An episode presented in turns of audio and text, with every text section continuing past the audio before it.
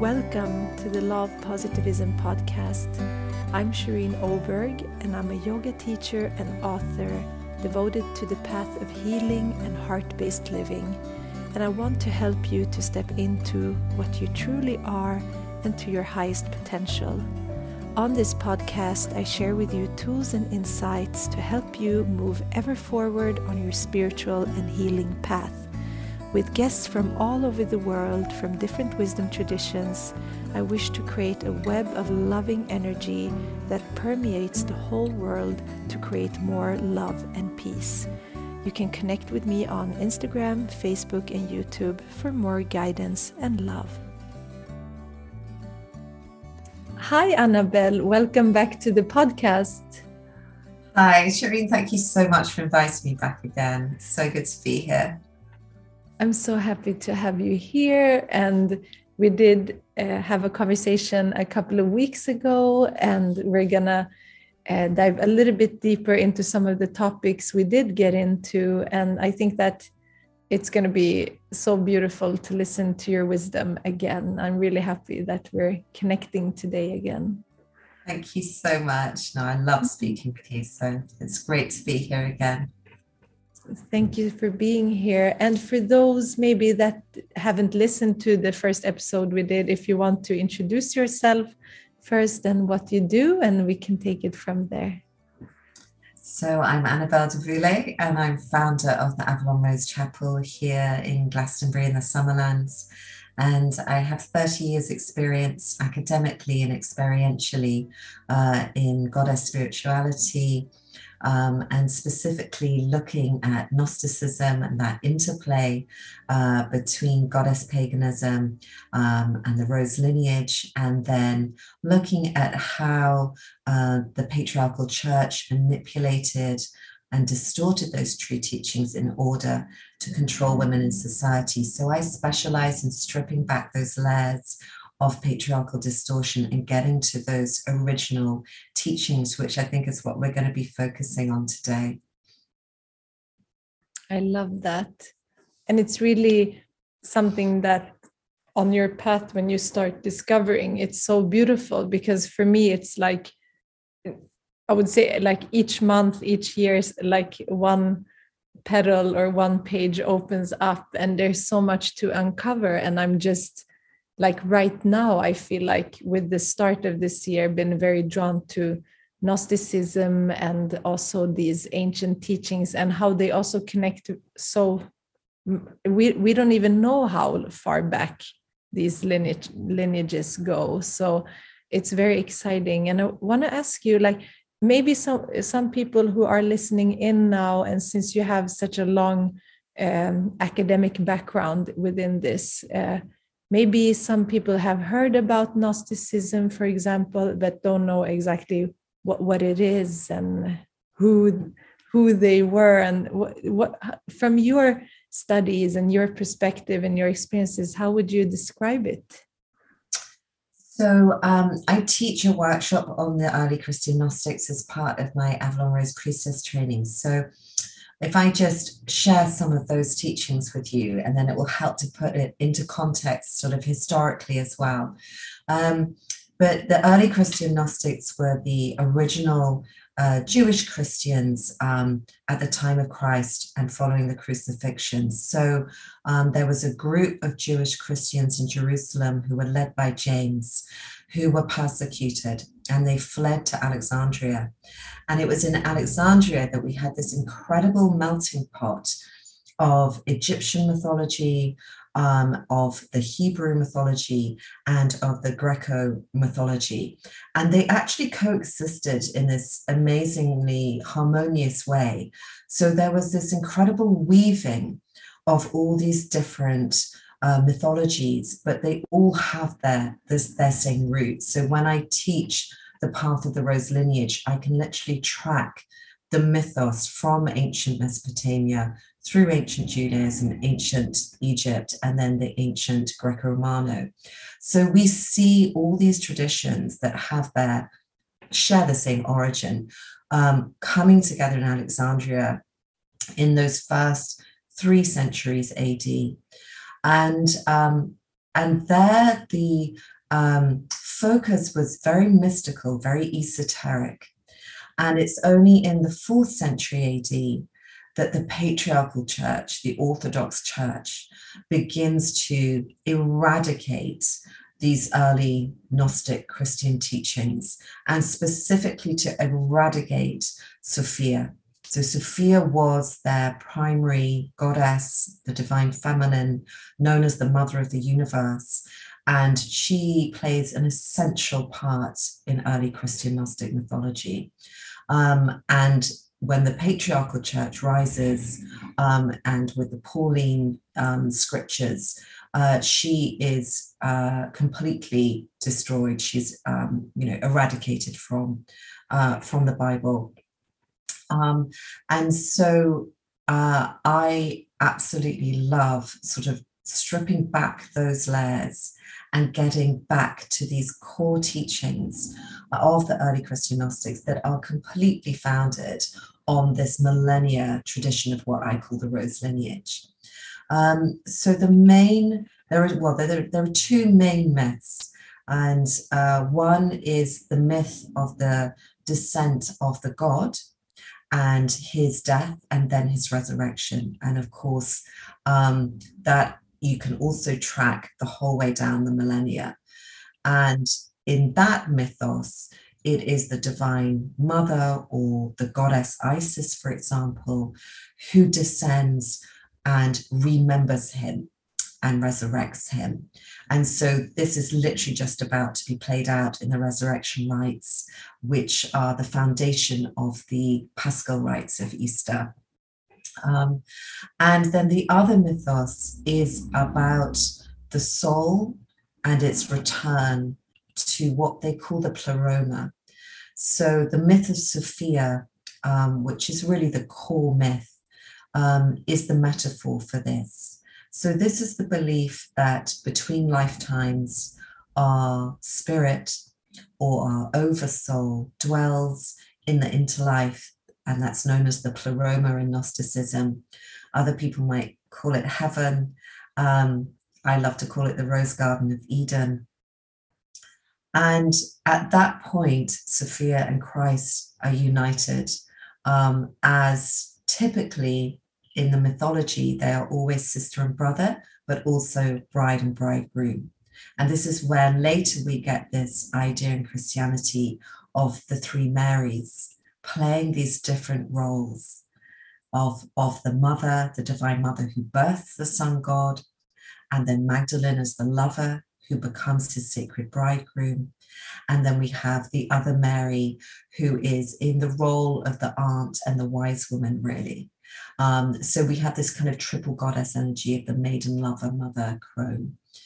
Um, and in this myth of Sophia, she then descends to earth. So that is her incarnation. And this is the, the fall, the descent, the separation from source and from our soul. And typically, she is um, personified as a prostitute, as a widow, um, destitute on the streets. This is a metaphor for our egoic journey when we are separate from our soul and from source when we've forgotten who we are. And it is Sophia's uh, path and our path to awaken, to become conscious that we are a soul and that we are at one with source and our soul. And it is our journey to return to source. And we do that through the spiraling mythic descent and ascent of life, through all the challenges that we face, because it is through the dark nights of the soul that we find not only the light of Sophia, but the light of our own inner wisdom. And each time we do that, we come closer and closer back to our essential self, our soul and source. And so eventually she returns to Christ, to her bridegroom in the pleroma, and they perform the sacred marriage. And it's from their sacred marriage that they give birth to the divine magical child self. And so, in this aspect, Sophia and Christ are two parts of ourself. So, they are our spirit and our soul. And when they come together and create that sacred marriage, we give birth to our divine magical child self um, in the next spiral of life. And when you look at Jung's interpretation of this, he um, he theorizes that this divine magical child self is our soul, is our essential self. And so I work very deeply with this archetypal journey of uh, the sacred marriage, the descent, the ascent, and then the sacred marriage once more, and then the birth and the return to that divine magical child aspect of us. And so this really is the blueprint for our soul's journey. And um, for me, these ancient teachings that are founded on this much, much older pagan mythic tradition are teaching us the path of gnosis. And the path, path of gnosis, which is self knowledge, is not a left brain, academic, learned, or taught um, knowledge. It is gnosis. It is the gnosis, the wisdom that we gain as unique individuals from our own unique path of experience. And this is, of course, why the church, the patriarchal church, um, had to eradicate this philosophy, which in philosophy comes from the Greek word philosophia, a love of Sophia, a love of wisdom, um, because it was a direct threat to their ability to control us.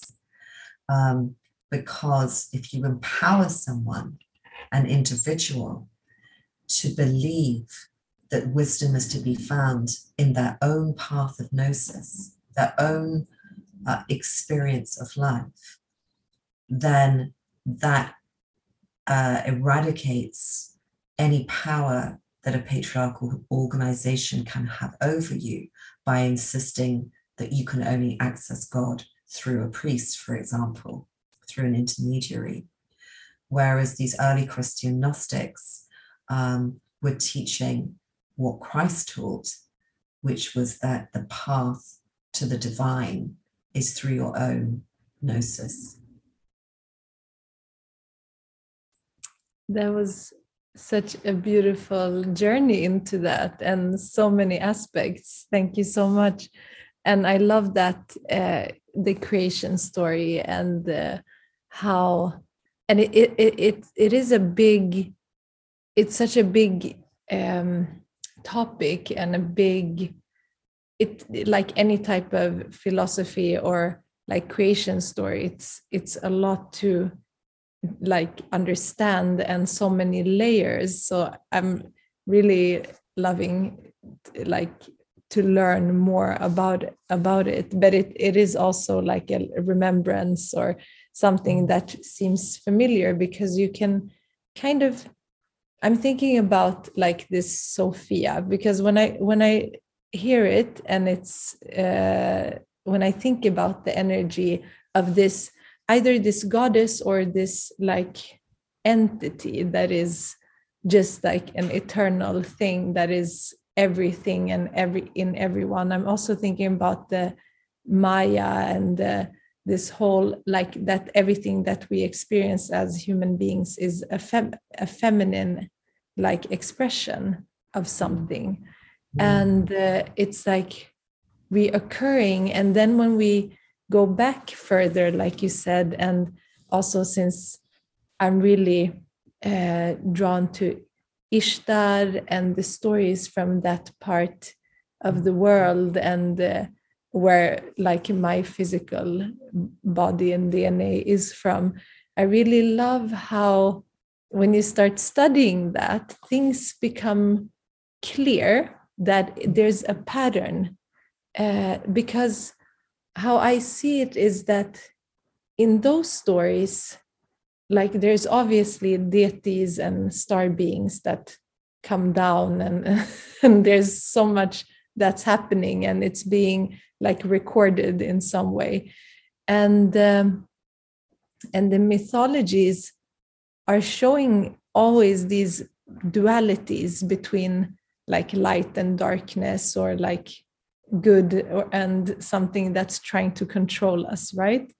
And how this becomes shifted all of a sudden right? With the the serpent which is so like sacred wisdom and then that becomes something like it's so clear when you when you really get to see the whole picture it's so clear that there's something that has been that did go very wrong in a way and which which where something got very like misinterpreted.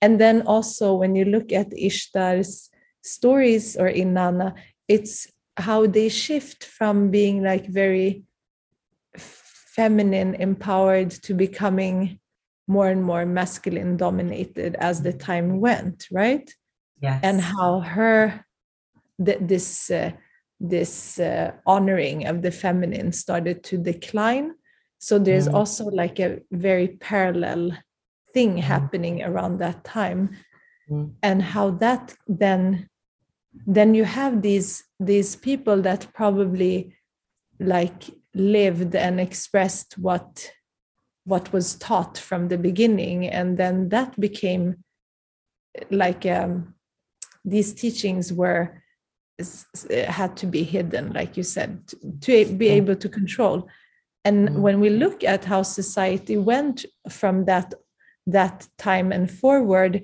was like this incredible imbalance between the mm. feminine and masculine in every aspect of society so mm. and we are still in it because even though we don't have a church controlling something i think that we forget here in uh, first in europe because the colonialization of this mm. this type of overtaking of the mind. It started for such a long time ago here in sweden at least a thousand years ago mm. uh, when when you couldn't anymore practice what your ancestors practice so that's a colonialization as well of it's like a sacred and and uh, a mm. religious colonialization mm. and something came in that that had nothing to do with that spiritual it was like disguised and then and this is what i what before we started this talk uh, i thought this has become very clear because when you look at the uh, these ancient Viking sites, for example, and you see that clearly something else has has been understood here, and that this is the. Of course, people will then turn away from that which has colonialized, and we become secularized instead.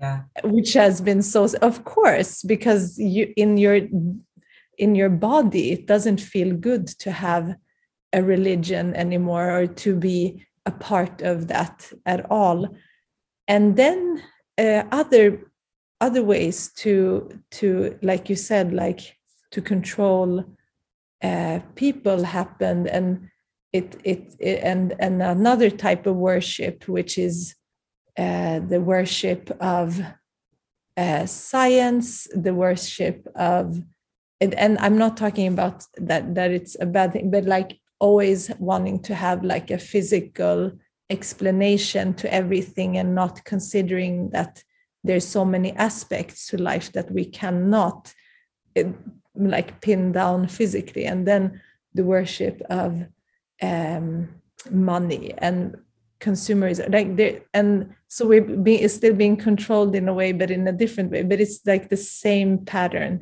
that's mm. been going on and then we forget the indigenous ways and we forget the indigenous beliefs and thoughts and that's why mother earth is in this state right now and mm. also mm. this wisdom is held also a lot by women and when women have been suppressed a lot is being lost so I, I just find find it so interesting and now like gnosticism is coming back in a way i feel like and yeah. and it, it entails so much Mm. Absolutely. Yeah, I, I agree with everything you've said, Shireen. And it's very interesting when you look. I mean, I remember studying the secularization of the UK, um, Mm. you know, back when I was doing my PhD research. And some people will use that as an argument to say, well, the church doesn't have any power now, so it doesn't matter that it's so patriarchal. And that for me is not a valid argument because when I this really came home to me. Well, the first thing was when I was 19 studying my BA degree, and I was reading, I'd read all the Greek myths, and then I was studying the medieval Christian mystics. And that's when I picked up the phone and called my father and I said, Why is God male?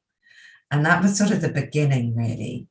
Um, but it was when I had my daughters, and so when when I had Sophia nearly 23 years ago, and you know, I would take her to church, and all you would hear were the male pronouns, you know, God, Father, Son, He, Him. And as a mother, I began to think, what is that doing to my daughter's psyche? That she and her gender that she identifies with and is born into has absolutely no representation in this religion.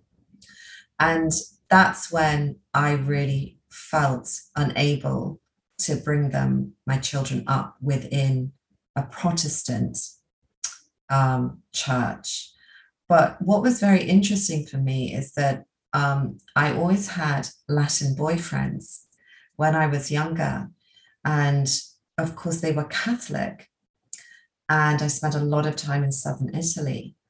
And what I loved about the rural villages Catholic devotion is that it is so a paganistic, it's so deeply rooted in the earth and in the cycles of nature, Mother Nature, and the vegetation and agricultural cycles.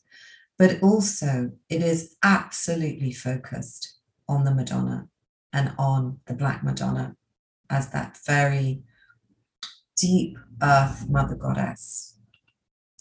And so, although you know my experiences in Peru really opened my eyes to the incredibly negative impact that the Roman Catholic Church has had in, for example, Latin America, um, with its, you know, um, the influence and the power that it has politically on women's reproductive rights is immense.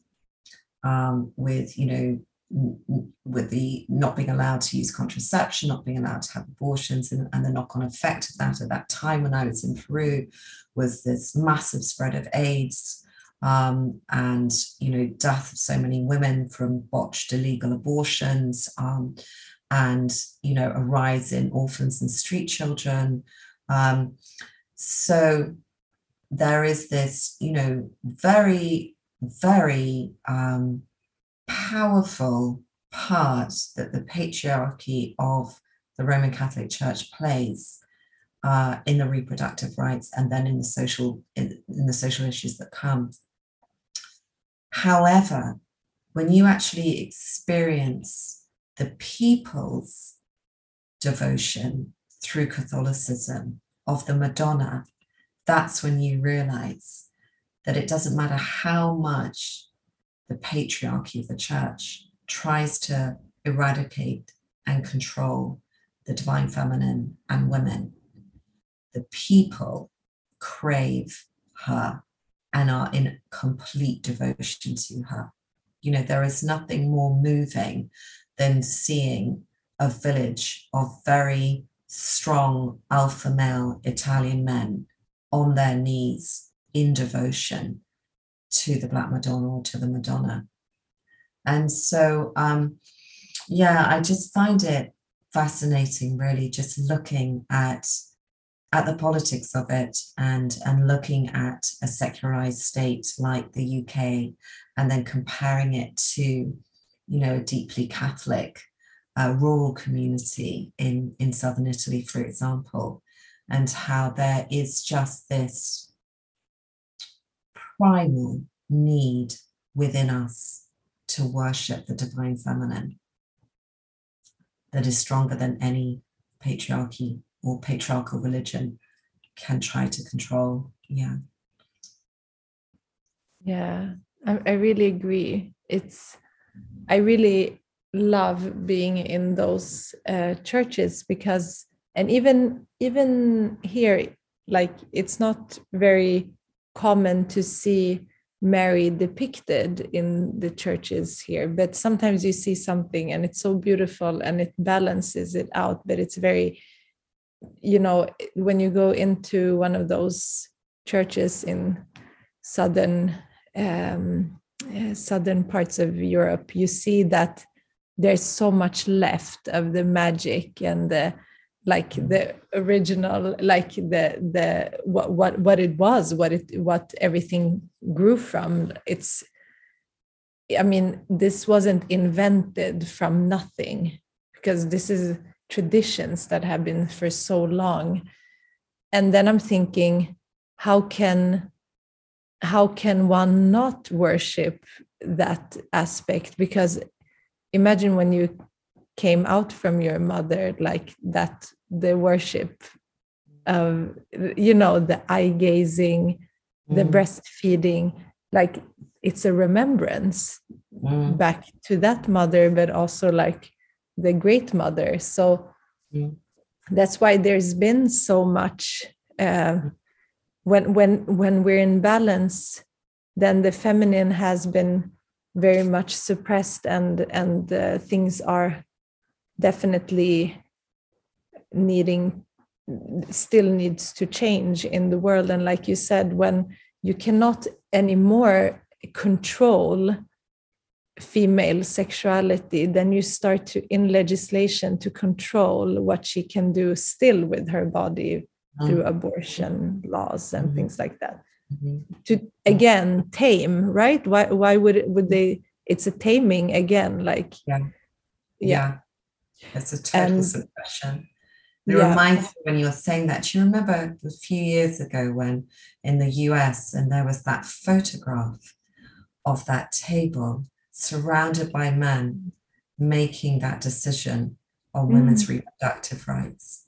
And yeah. I mean, that just made me really raging. And, it, you know, this has to stop. This is mm. absolutely ridiculous that a group of white patriarchal men dictate the reproductive rights of women. How is mm. that even allowed to happen? No, there, there's so much that we think is um, like female um, contraceptives. And there's already things that that could be uh, produced for men but it's still again controlling the female cycles controlling the body the decisions.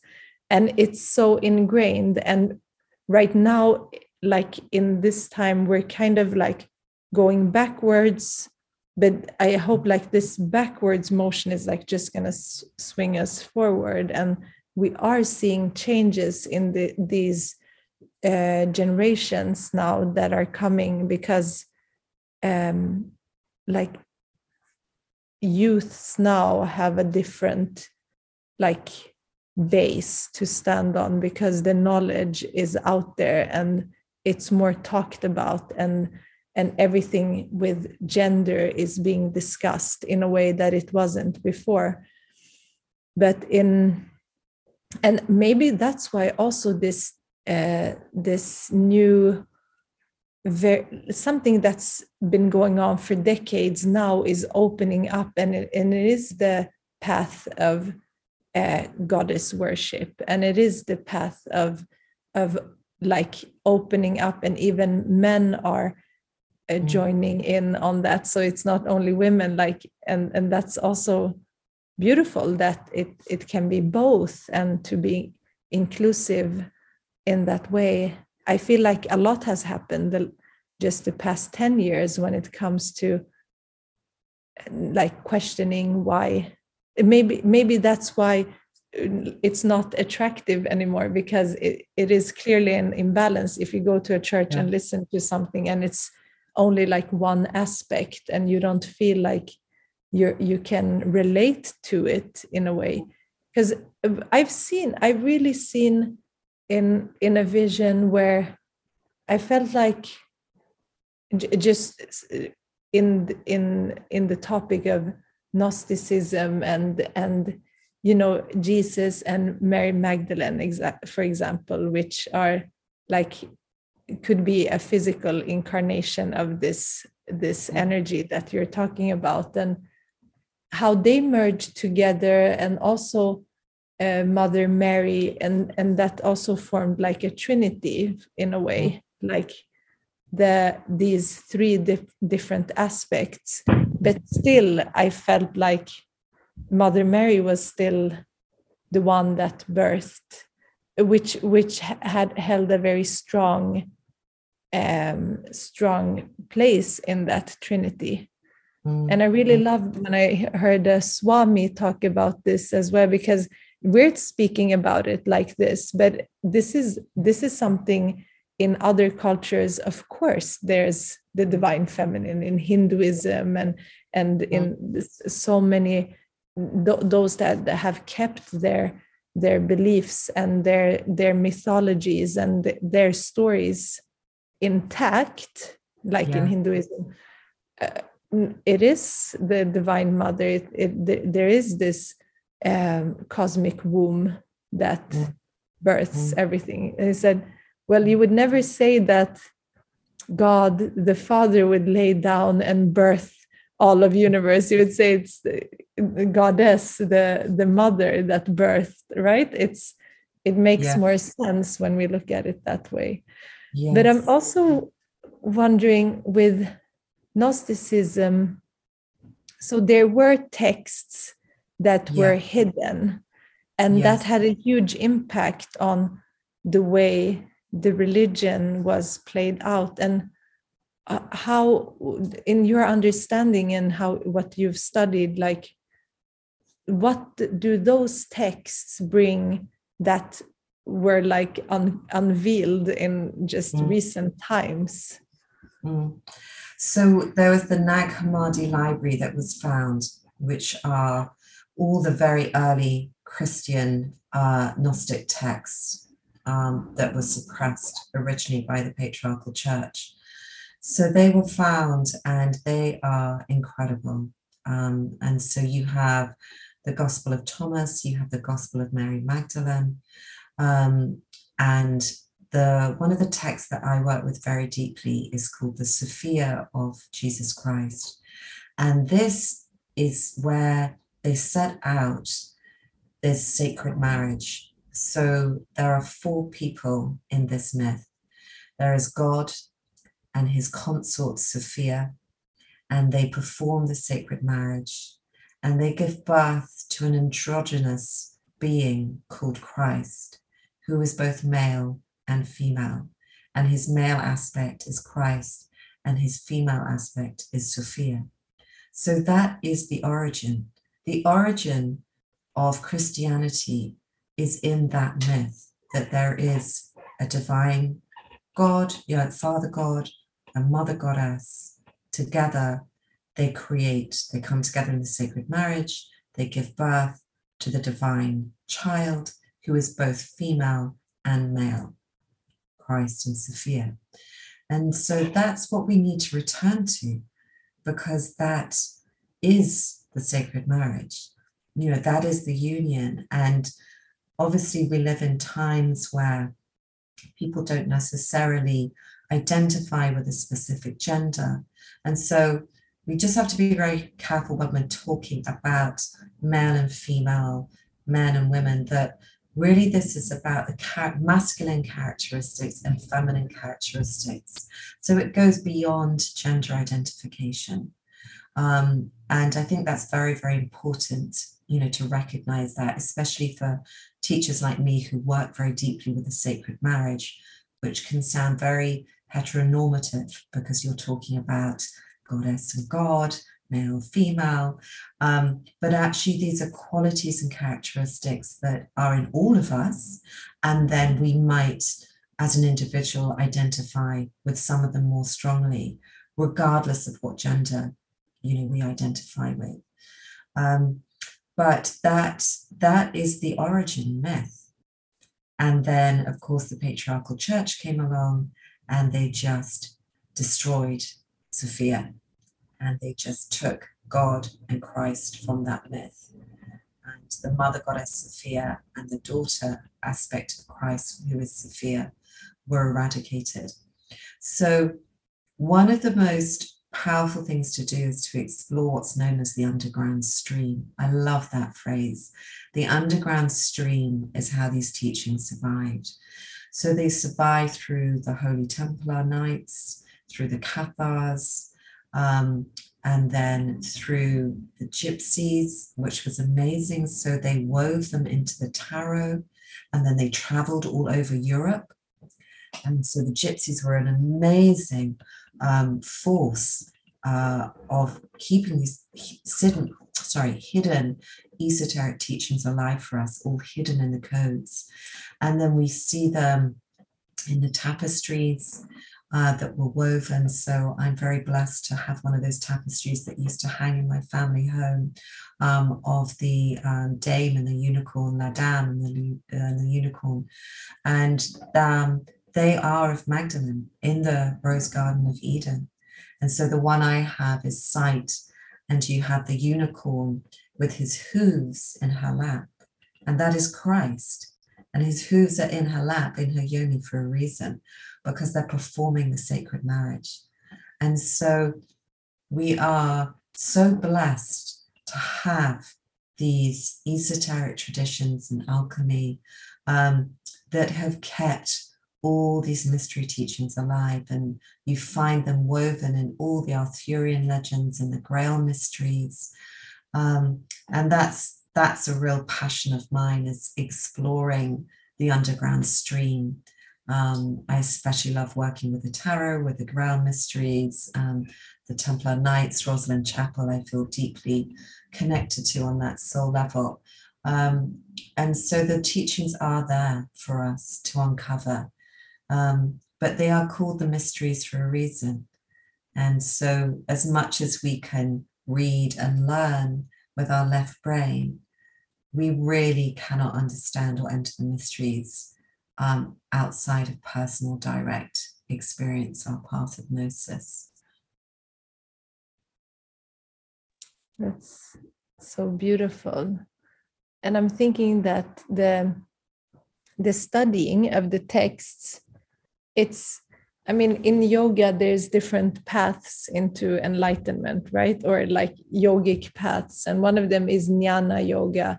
And it's also the like the the yoga of the intellect to when you read certain texts they activate something in you your your knowledge expands your understanding right your mm-hmm. your awareness and i think that on my path that's very important and an important uh, part uh, like ev- everything that you're sharing now. And then to through that also get the experience in a way and it works on different levels right? Absolutely yeah. And that's just what happened to me with sophia. So i'd hmm. studied her in my master's and my phd research so i knew in a left brain way who she was but i had no lived embodied gnosis or experience of her and it was only when i gave birth to my eldest daughter sophia who then was born with a life threatening syndrome mm. um, and repeatedly led me on that Sophianic descent and ascent of the soul through nursing her through 12 surgeries, that I came to have that lived, embodied experience of who Sophia as Black Goddess of Wisdom is. And then we mm. became the living embodiment of her mythos. And so what I find is that the deities come to us and they come and initiate us. Mm. It's like sometimes will people will ask me, you know, um, do you have a deep devotion to Sarah, for example, the Holy Grail? And personally, I don't, because she hasn't come and initiated me. Um, One of my colleagues has a very deep relationship with her because she came to her as a child. And Mm. um, but for me, it is uh, my deepest devotion is to the deities who have come to me and initiated me. And then that becomes your gnosis, your wisdom to share with others. Mm. And so I think it's really important when we want to come from a place of deep integrity as teachers um, and way showers and guides that we we are only sharing the lived embodied wisdom from our own path of gnosis um, Mm. that we you know that we have gained.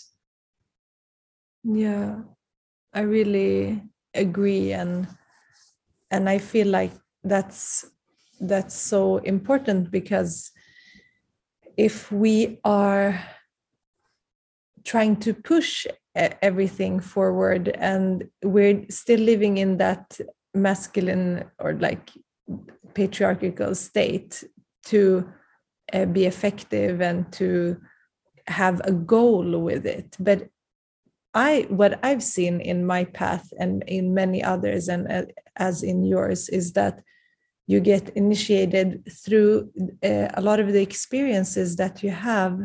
And it's um, it doesn't mean that you cannot have it unless you go through as it's very unique for everyone. And Mm. when you are feeling drawn to something there's a reason for it and it feels natural. And it was like um the first time the the have, i can't remember if i've been twice or once to glastonbury but when i went that the very first time um i ended up being there. It was very last minute. It was like booked maybe two days in advance. And i didn't know but it was the celebration of mary magdalene's feast day when i was there in that particular week. And i was there on the 22nd and i know that's a catholic uh, it's a catholic thing but the energy was felt in in the town and all of that.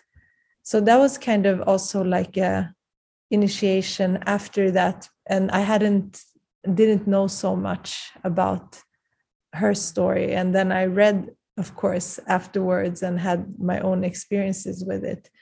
So also maybe in different times in life different uh, energies come in to our lives i mean i felt like ishtar came in for me exactly when I started my own uh, journey that's been going on for years, and um, before that, other other types of energies as well. And we, but then there there's a connection in a way, and and you kind of know which like we talk a lot about the black madonna and the dark goddess and all of that. It's it's the same energy. I think that everyone has the, the, their own type of of embodiment. If you're called to work with the goddess or with deities in this lifetime you kind of have a v- vibration that that you um, work with. And some of it can because there's also just if you look at the hindu goddesses for example you have kali is so different from lakshmi. And in the in the celtic and in the british uh, or the the english uh, teachings and in glastonbury there's the different goddesses for the different times the wheel of the year and that energy is so different uh, from i mean the winter solstice to the summer solstice embodies a different face of the goddess. It's more like a different facet.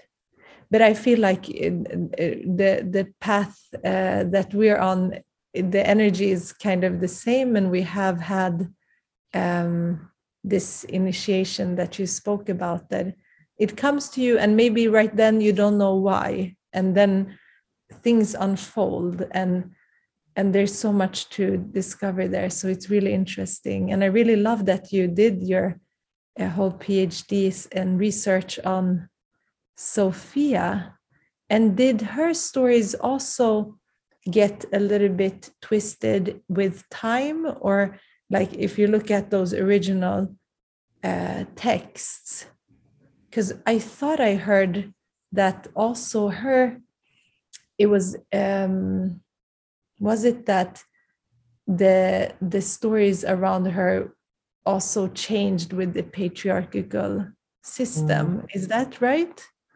yes i mean well really they they just i mean she doesn't exist in the bible so um mm. she only exists for example in the song of songs when she says i'm black and comely that's mm. Sophia, Black Goddess of Wisdom, but she's not named as Sophia. And when she is referred to, she's referred to as God's wisdom.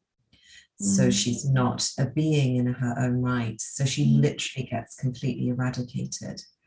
Um, but something I love studying is the fairy tales.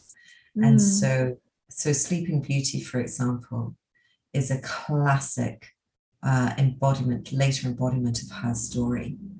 And so, of course, there's the patriarchal spin on it, which is that we have this damsel in distress who mm-hmm. can only be awoken by, you know, Prince Charming. But of course, what that is, is the metaphor. So it's the, the anima is sleeping. She's mm-hmm. hasn't awoken yet to her divinity. So she's in the unconscious sleep of egoic life.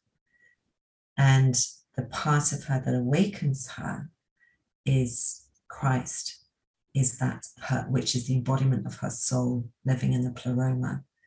Mm-hmm. And so that's another thing I love doing is stripping back the patriarchal layers and fairy tales and actually getting to that origin source. So when we know her mythos, we can find it in all these hidden aspects. Mm-hmm. Um, and yeah that's what i love to do and just to bring her back into the world. Um, she is just the most powerful source of light of hope of inspiration that shines within the dark. And um, i think her light is just growing stronger and stronger and stronger. Or perhaps it's that it's just becoming more visible because it already is there. It already is all powerful. And maybe it is that that we are just helping to unveil that light so that mm. it can hmm. shine more brightly in the world and that every individual can recognize that light shining within them because that's really what it's about is every individual awakening to their own divine light and wisdom and soul potential. And I feel so strongly that all of us who've chosen to incarnate at this time are part of that awakening. And it's mm. only when we awaken that we can truly come together and co create from that place of the inner sacred marriage and also the external sacred marriage. And I think it is so important that women and men, or those who identify with feminine characteristics or masculine characteristics, rise up and come together in union to overthrow the patriarchs and to create uh, the new Earth Star together from that place of mutual honoring and respect and honoring the different roles that we play um, I think that is so important. And I feel I was talking about this yesterday that I think, and I talk about this with my with my priestess sisters here, that mm. um, many people who identify as men are quite lost at the moment because they don't know what their role is. They mm. want to support women and they want to be a part of the co creation of the new earth. But how do they come into their full embodiments as the hero warrior without having power over the female or those who identify with more feminine traits? And um, I I do a lot of work, and I know other priestess sisters do around calling back the hero warrior. You know, really, uh, because it is it is in the myth, it is Isis who, at this time of the resurrection rites, it is she who descends into the deep to remember her king Osiris, to gather his fragmented parts, to bring him back to wholeness. Mm. And she is the one who gives his potency back to him so that they can conceive the divine magical child self, Horus, will be born at the next winter solstice. And so I mm-hmm. think those of us who identify as women or with feminine characteristics, it is part of our role to help men or those who identify with those masculine characteristics to remember themselves as the hero warriors that they are born to be and to join with us in sacred union and in mutual honor and respect um, as healthy kings and queens.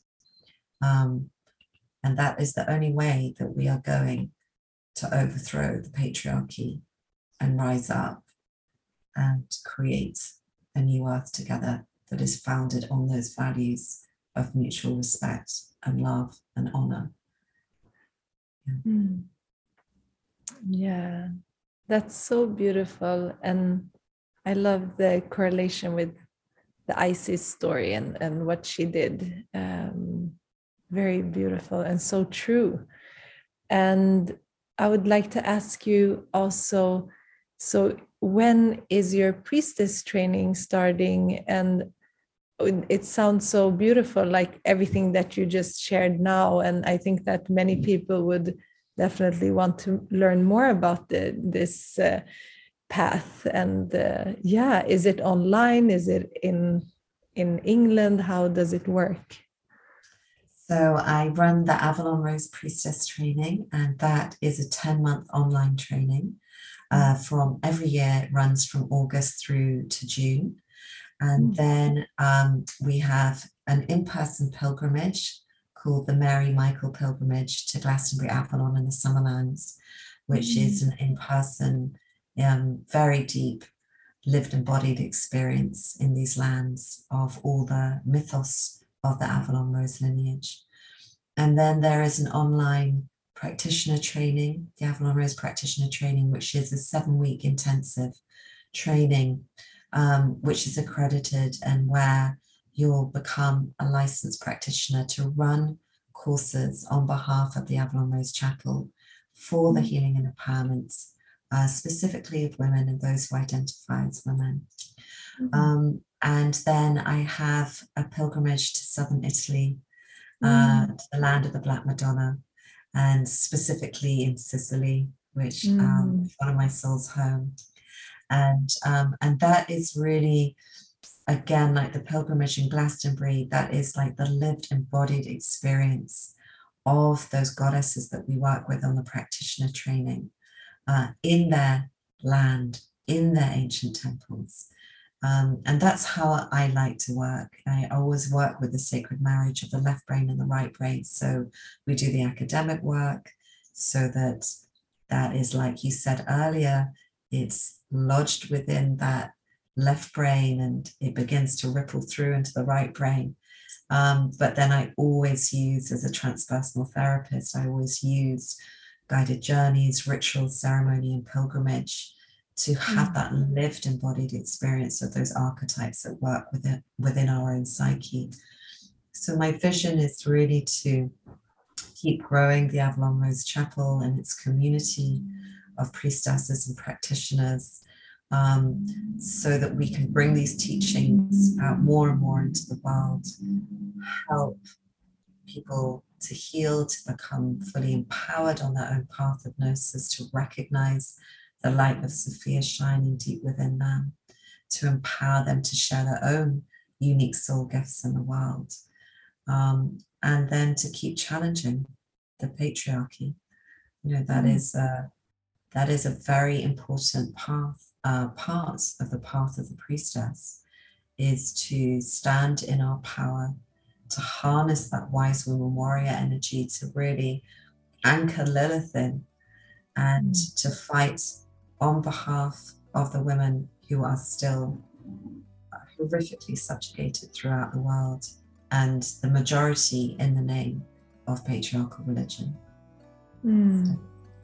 Mm, that's so beautiful. And I will share the links in the show notes so people can read more and connect with you. Uh, and I want to thank you so much for sharing again. And there would be so many more questions if the time hasn't just flown by as usual. but I want to thank you so much again, Annabelle. It was such a pleasure to talk to you again. Thank you so much. Thank you so much, Shireen. I absolutely love talking with you. I know we have a deep soul sister connection, so it's been a complete honor. Thank you so much. Mm, thank you.